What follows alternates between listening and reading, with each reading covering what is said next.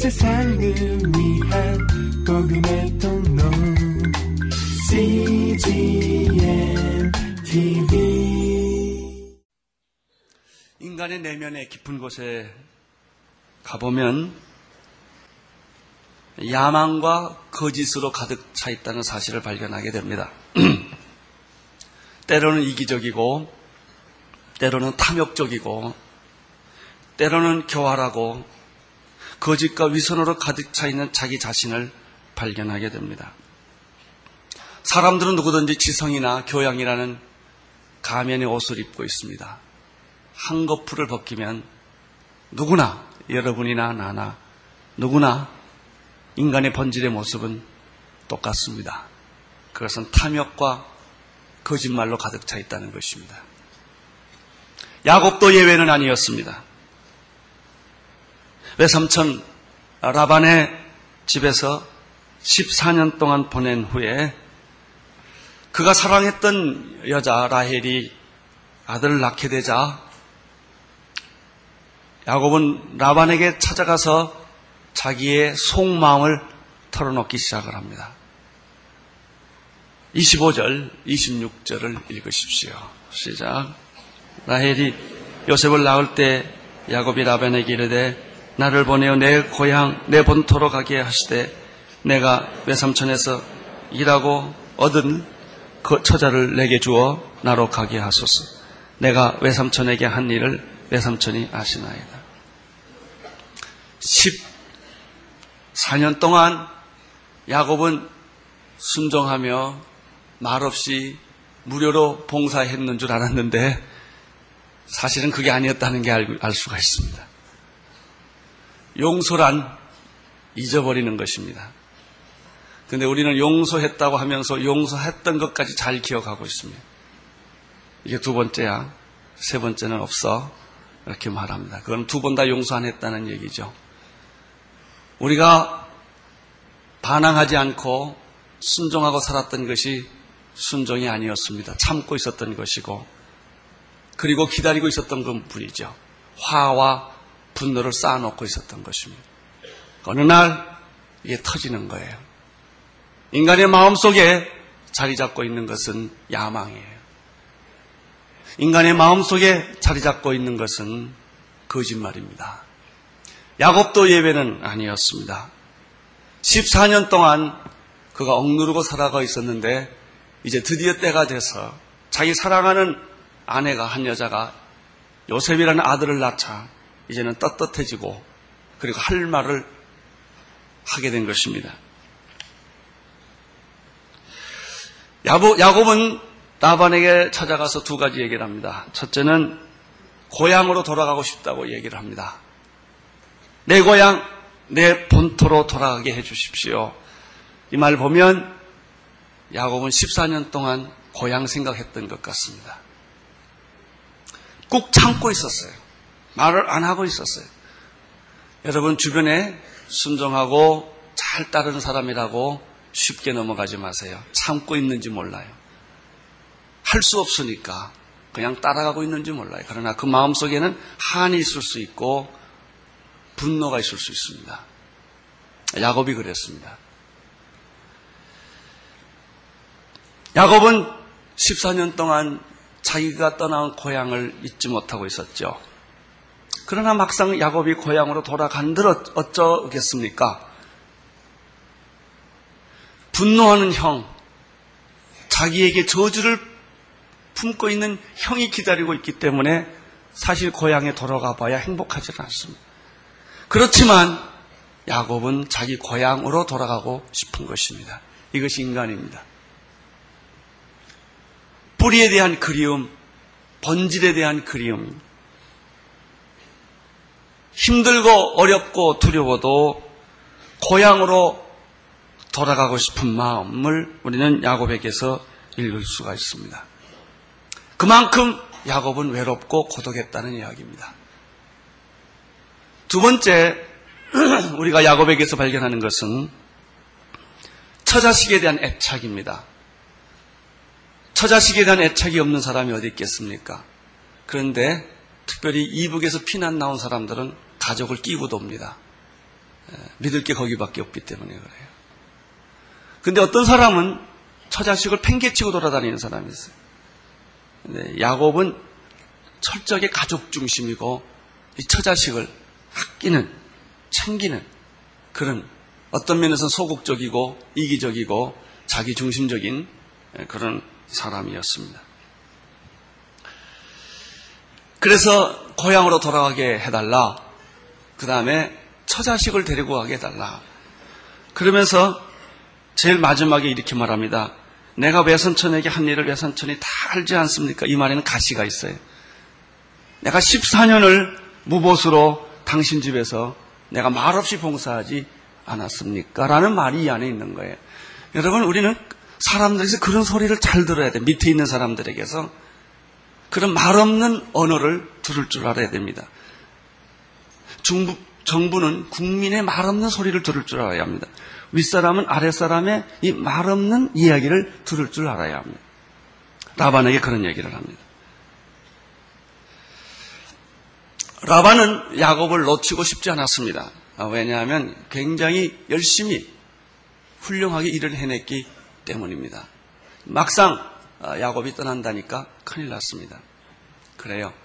어떤 사람은 있을 때는 별 볼 일 없는데 떠나면 굉장히 아쉬운 사람이 있습니다. 또 어떤 사람은 있을 때는 꼭 필요한 것 같은데 떠나고 보면 없어도 되더라고요. 이런 사람이 있어요.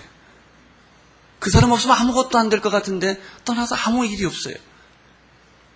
라반은 야곱이 없어진다고 생각하니까 문제가 된 거예요. 또 하나 이유가 있어요. 자기 딸을 또 외손자를 자기 가까이 살고 싶은 거예요.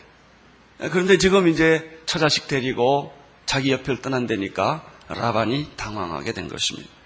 그래서 라반이 야곱을 붙잡습니다. 떠나지 말라고. 27절, 28절입니다. 27절, 28절 읽으십시오. 시작. 라반이 그에게 이르되 여호와께서 너로 인하여 내게 복 주신 줄을 내가 깨달았노니 내가 나를 사랑스럽게 여기거든 유하라 또 내 품삯을 정하라 내가 그것을 주리라.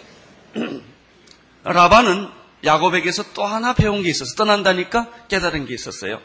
그것은 야곱은 하나님의 축복을 몰가오는 사람이었다는 것이죠. 이렇게 말합니다. 하나님께서 여호와께서 너로 인하여 내게 복 주신 줄을 내가 이제야 깨달았다. 어쩐지 야반이 잘 돼요. 그것은 그 이유를 가만히 생각해 보니까 야곱이 있는 데는 하나님의 축복이 있었다는 것이죠. 저는 이 말을 오늘 아침에 다시 생각해 보면 얼마나 참 좋은 말인지 몰라요. 나는 여러분들이 그런 말 듣게 되기를 바랍니다. 당신이 우리 직장에 오니까 우리 직장이 잘 됐다 이거예요. 어떤 사람은요 그 직장 가자마자 그 직장을 두도내게 하는 사람이 있어요. 이런 사람이 아니고 내가 그 직장을 갔더니 그 직장이 복 받았더라. 내가 그 집에 시집 갔더니 그 집이 복, 그 집안이 복 받았더라. 당신은 축복을 몰고 오는 사람이다. 당신은 하나님이 함께하는 그런 사람이었다. 요셉이 그런 사람이었어. 하나님이 당신 때문에 나를 축복해 줬구나. 그러니까 라반이 이 사람을 더 놓치기가 싫은 거예요. 우리 모두가 그런 사람 되면 얼마나 좋을까요? 내가 가는 교회마다 부흥하고, 내가 가는 동네도, 내가 살고 있는 이민족도 복을 받는다면 얼마나 좋겠습니까? 야곱에게 그런 일이 있었다고 라반이 말을 합니다. 그래서 말합니다.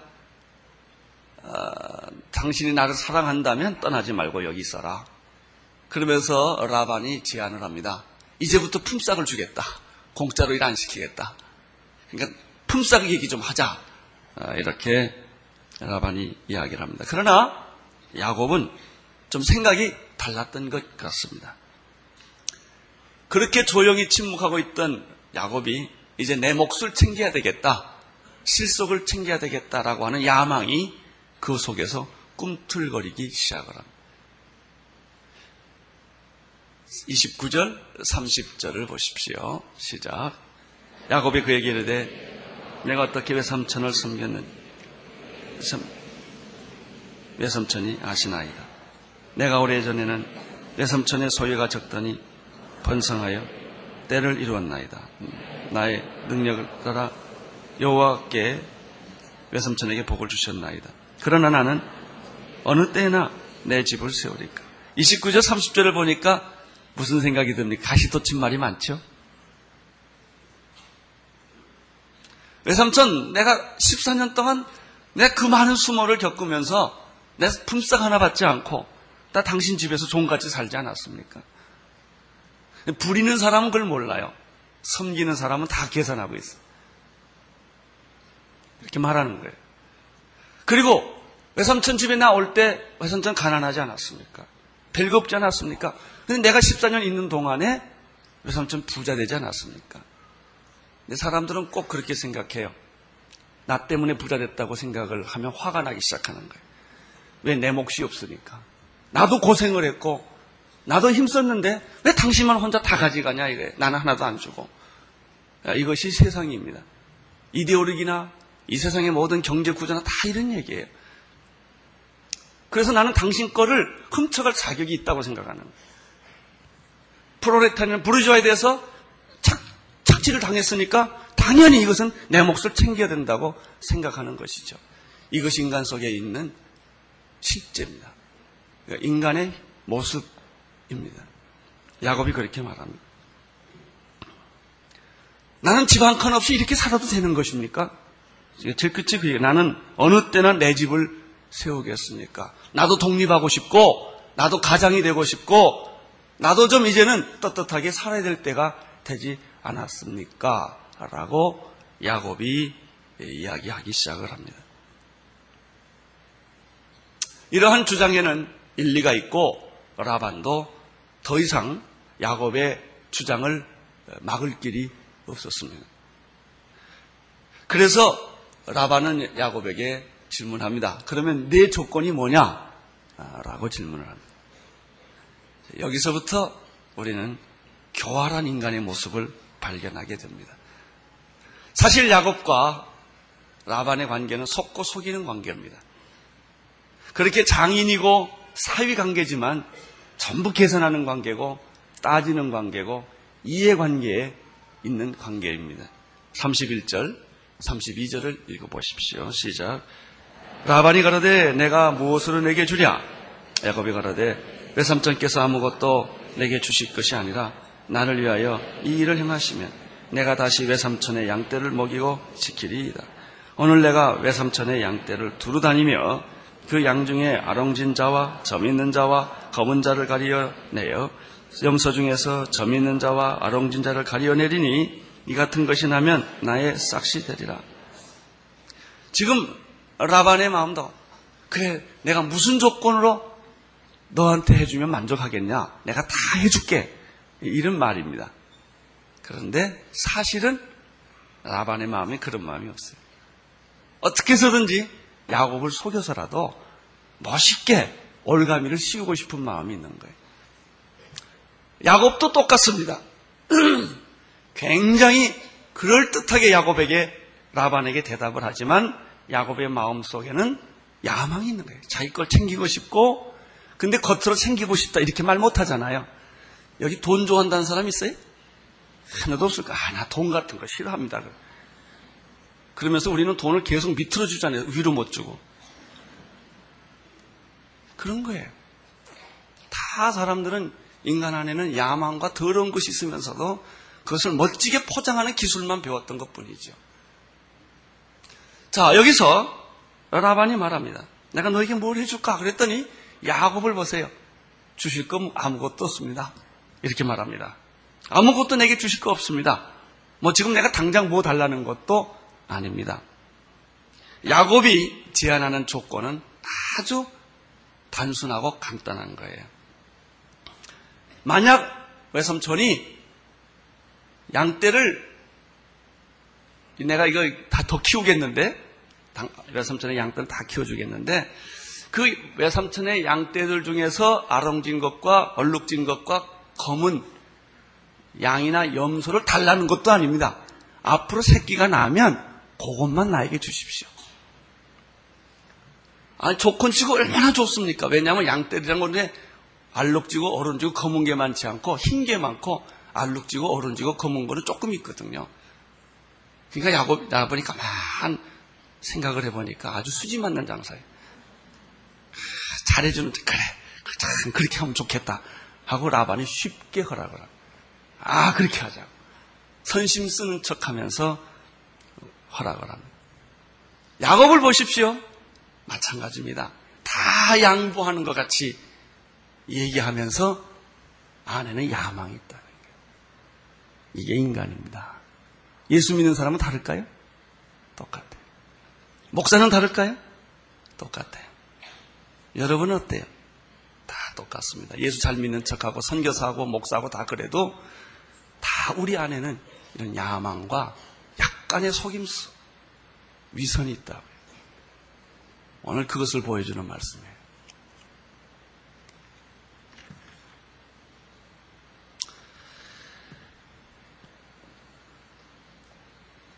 23, 33절을 어, 보면 어, 야곱이 라반에게 한마디 더 합니다. 읽어주십시오. 후일에 외삼장께서 오셔서 내 품삯을 조사하실 때 나의 의가 나의 표정이 되리이다.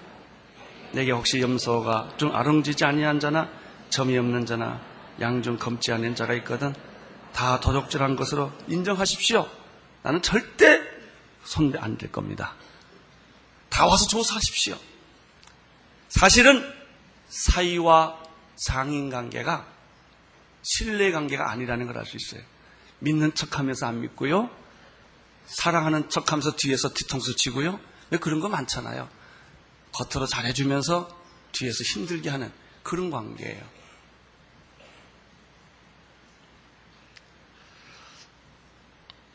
(34절) 보십시오 라반이 옳다구나 잘 됐다 그리고 그 야곱의 조건을 받아들입니다. 34절 라반이 가로되 내가 네 말대로 하리라. 이 말 속에는요 양보해주는 척하면서 미소를 짓고 있는 말입니다. 이게 다 인간의 마음 속에는 누구든지 정도 차이가 있을 뿐이지 이런 야망이 있습니다.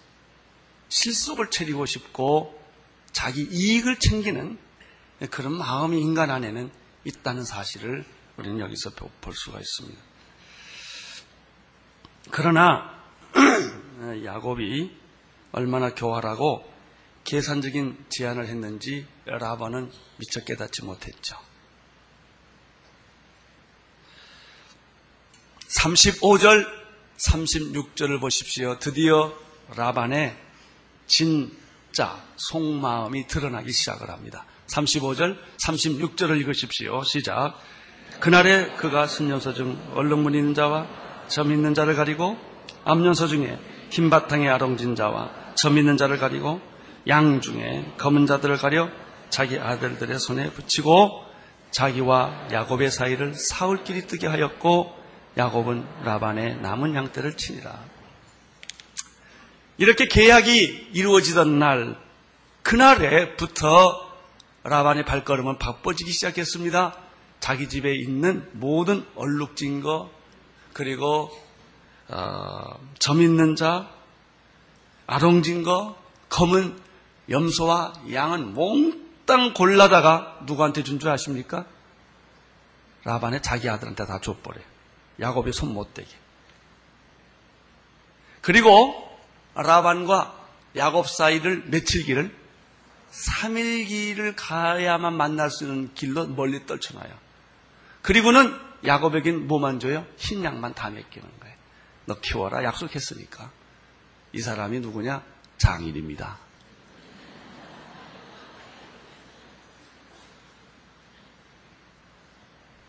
이 사람이 인간입니다. 그리고 여러분일 수도 있고 나일 수도 있습니다. 그런데 말은 굉장히 멋있게 합니다. 약속도 그럴듯하게 합니다. 어떤 경우는 20년 속고 30년 속습니다. 그것뿐이에요.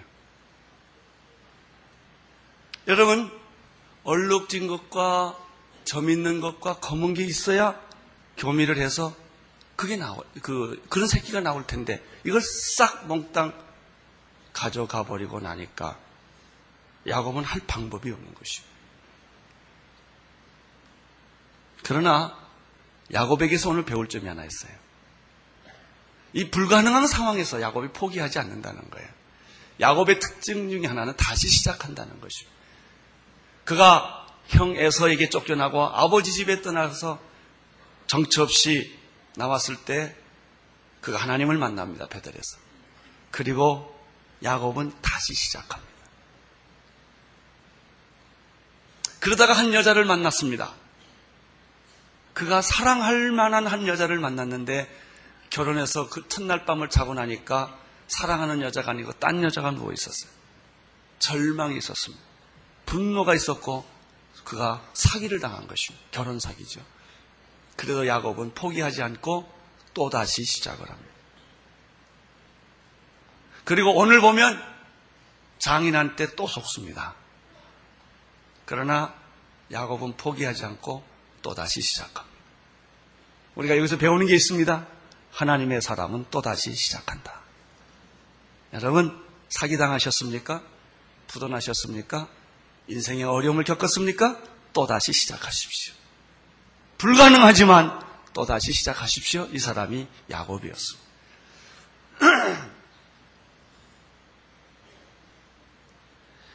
37절, 38절, 39절을 보십시오. 시작. 야곱이 버드나무와 살거나무와 신풍나무의 푸른 가지를 취하여 그들의 껍질을 벗겨 흰 무늬를 내고 그 껍질을 벗긴 가지를 양떼가 와서 먹는 개천물 구유에 세워 양떼에 향하게 하시고 그때가 물을 먹으러 온 때에 새끼를 베니 가지 앞에서 새끼를 뱀으로 얼룩얼룩한 것과 점이 있고 아랑진 것을 낳았다. 아주 재밌는 얘기가 나옵니다. 야곱은 어떻게 해볼 방법이 없었어요. 그래서 그가 불가능에 도전하기를 시작합니다. 안 되는, 말도 안 되는 일을 하기 시작합니다. 그것은 버드나무와 살거나무와 신풍나무 껍질을 벗겨가지고 그 껍질을 무리는 개처, 양들이 먹는 그 개울가에다 그, 어, 나무 껍질을 이렇게 대고 양들이 보게 합니다. 양떼들이 그 물을 먹으러 오는데 오늘 성경이 보니까 아주 말도 안 되는 얘기가 있어요. 유전학적인 DNA 원칙을 다 파괴시키는 그런 얘기가 있습니다.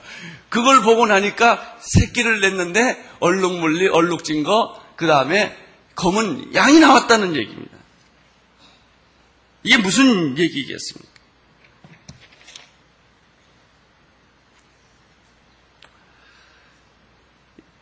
여기에 놀라운 하나님의 비밀이 있어요.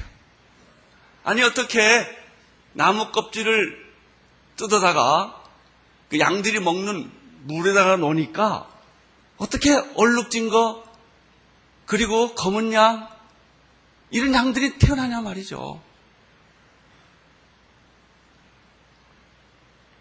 야곱은 이렇게 해서 결국은 그런 양들을 얻기 시작했다고 하는 거예요. 이것은요, 자연 섭리가 아니라 하나님의 기적입니다. 어떤 때는 자연 섭리가 있어요. 어떤 때는 하나님의 기적이 있습니다. 구약에 이스라엘 백성들이 이끌고 간 모세가 광야에를 가서 불순종함으로 말미암아 사람들이 다 독사에 물려 죽게 된 적이 있었습니다. 다 죽게 됐습니다. 사람들은 아우성입니다. 지도자인 모세는 하나님께 기도합니다. 어떻게 하면 좋습니까? 그랬더니 내 지팡이에 구리뱀을 틀어라 이거예요. 누구든지 이 구리뱀을 본 자는 살 것이고 구리뱀을 보지 않는 자는 죽을 것이다. 이 말이나 됩니까? 아니 독사의 도구로 죽게 된 사람에게는 해독제를 줘야지 어떻게 구리뱀을 보면 살아납니까? 하나님이 이렇게 가르쳐 주신 거예요, 모세한테. 모세가 지팡이에다가 구리뱀을 들었습니다. 누구든지 이 구리뱀을 보면 살 것이다. 그 이야기를 듣고 있었던 이스라엘 백성들 독사에 지금 죽게 된 사람들에게는 두 가지 반응이 있었어요. 아주 상식적이고 합리적인 사람들은 말도 안 되는 소리 하지도 말라. 무슨 약을 줘야지. 이 구리뱀을 본다고 사냐? 그리고 안 본 사람은 다 죽었다는 거예요. 무식하게 지푸라기도 잡는 심정으로 그 구리뱀을 본 사람들은 다 살았다는 얘기예요. 더 놀라운 사실은 예수님께서 요한복음 3장 14절, 15절, 16절, 17절에서 이 이야기를 인용하면서 자기 십자가를 얘기했다는 것입니다. 요한복음 3장 14절에서 모세가 광야에서 뱀을 든 것 같이 인자도 들려야 하리니 이는 저를 믿는 자마다 영생을 얻게 하려 하십니다. 하나님이 세상을 이처럼 사랑하사 독생자를 주셨으니 이는 저를 믿는 자마다 멸망치 않고 영생을 얻게 하려 하심이라. 하나님이 그 아들을 보내신 것은 세상을 심판하러 하심이 아니요 저로 말미암아 세상을 구원을 받게 하려 하십니다. 생각해 보세요. 2000년 전에 죽은 한 사람을 믿으면 영생 얻고 구원받는다. 이게 말이 돼요? 이건 독사에 물린 사람이 구리뱀을 보면 살아난다는 거하고 똑같은 거예요. 예수님 그랬어요. 그 당시에 구리뱀을 보고 살아났던 것처럼 지금도 십자가에 못 박혀 돌아가신 예수 그리스도를 믿는 사람은 영원한 생명을 얻을 것이고 그 피로 내 죄가 사함을 받을 것이다. 이렇게 말씀하셨습니다. 그래요. 예수 안 믿는 사람 입장이 충분히 이해돼요. 아니, 어떻게 예수 믿으면 구원받아요? 우리야 믿으니까 망정이죠. 가만 생각해 보세요. 2000년이 죽은 이스라엘 나사렛 태어난 한 청년의 죽음을 믿고 그것도 부활했다고 믿고 그 이름을 믿으면 2000년 지난 지금 내가 천국 가고 하나님의 자녀가 된다는 이 주장을 사실 믿는다는 게 쉬운 일이 아니에요. 그러니까 믿는 우리가 좀 이상한 거죠. 가만 생각해 보세요. 근데 그게 믿어지거든요. 그리고 사실이고요. 그래서 모세가 뱀을 든 것을 이야기를 한 겁니다. 마찬가지입니다. 누구든지 구리뱀을 본 자들은 다 살아날 것이다. 누구든지 예수 그리스도 이름을 부르는 자는 구원을 얻을 것이다. 천하 인간의 구원을 얻을 만한 다른 이름을 우리에게 주신 일이 없으시다고 사도행전 4장 12절에 말씀하고 있죠. 예수 외에는 구원이 없다는 거예요.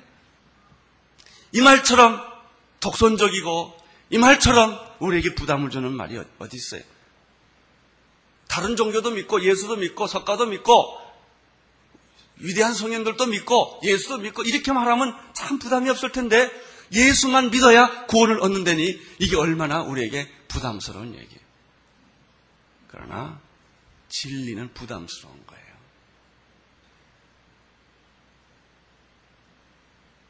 오늘 여기에도 똑같은 메시지가 나오는 것을 볼 수가 있습니다.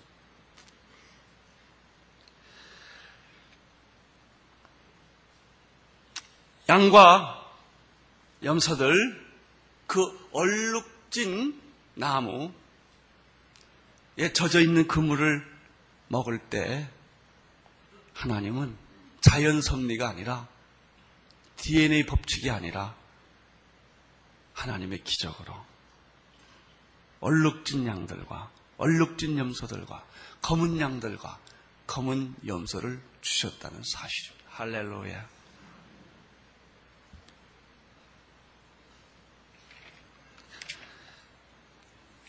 40절을 보십시오. 40절 시작. 야곱의 새끼 양을 구분하고 그 얼룩무늬와 검은 빛없는 것으로 라반의 양과 섞이지 않게 하며 실한 양이 새끼 벌 때는 야곱이 개천에다가 계속 읽으세요. 양떼 눈앞에 그 가지를 두어 양으로 그 가지를 곁에서 새끼를 베게 하고 그 다음 약한 양이면 그 가지를 두지 아니하되 이러므로 약한 자는 라반의 것이 되고 실한 자는 야곱.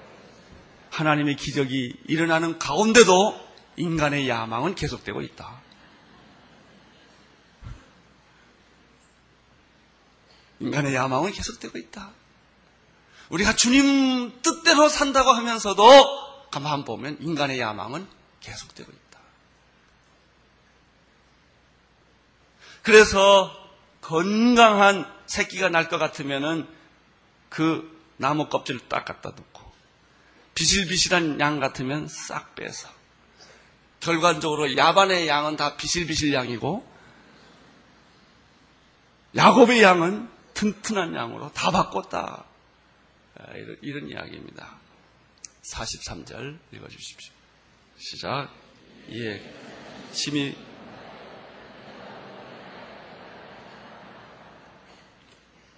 여러분 이것이 하나님의 사랑입니다. 이것이 하나님의 선택입니다. 이것이 하나님의 약속입니다. 야곱 같은 나, 정직하지 못한 나, 겉으로는 헌신하고 의로운 척 하면서 내 안에 탐욕이 있는 나를 하나님은 다 아시고, 그럼에도 불구하고 나를 포기하지 않으시고, 나를 버리지 아니하시고, 하나님은 속으시고, 그리고도 우리를 다시 불러서 세워주시고, 축복해 주셔서, 드디어 야곱이 변하여 이스라엘이 되도록 만들어주신 하나님을 찬양합니다. 여러분이 양심이 맑아서 하나님 사랑한 거 아닙니다. 여러분이 야망이 없기 때문에 하나님이 선택해 준 것이 아닙니다.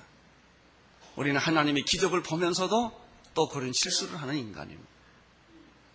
그렇지만 하나님은 나를 제사장의 가슴에 보석으로 바꾸시고 대제사장이신 예수 그리스도의 어깨와 가슴에 나를 두시고 하나님의 형상에 이르기까지 예수 그리스도의 장성한 분량에 이르기까지 나를 고치시고 변화시키시고 새롭게 하시는 하나님을 발견하게 됩니다.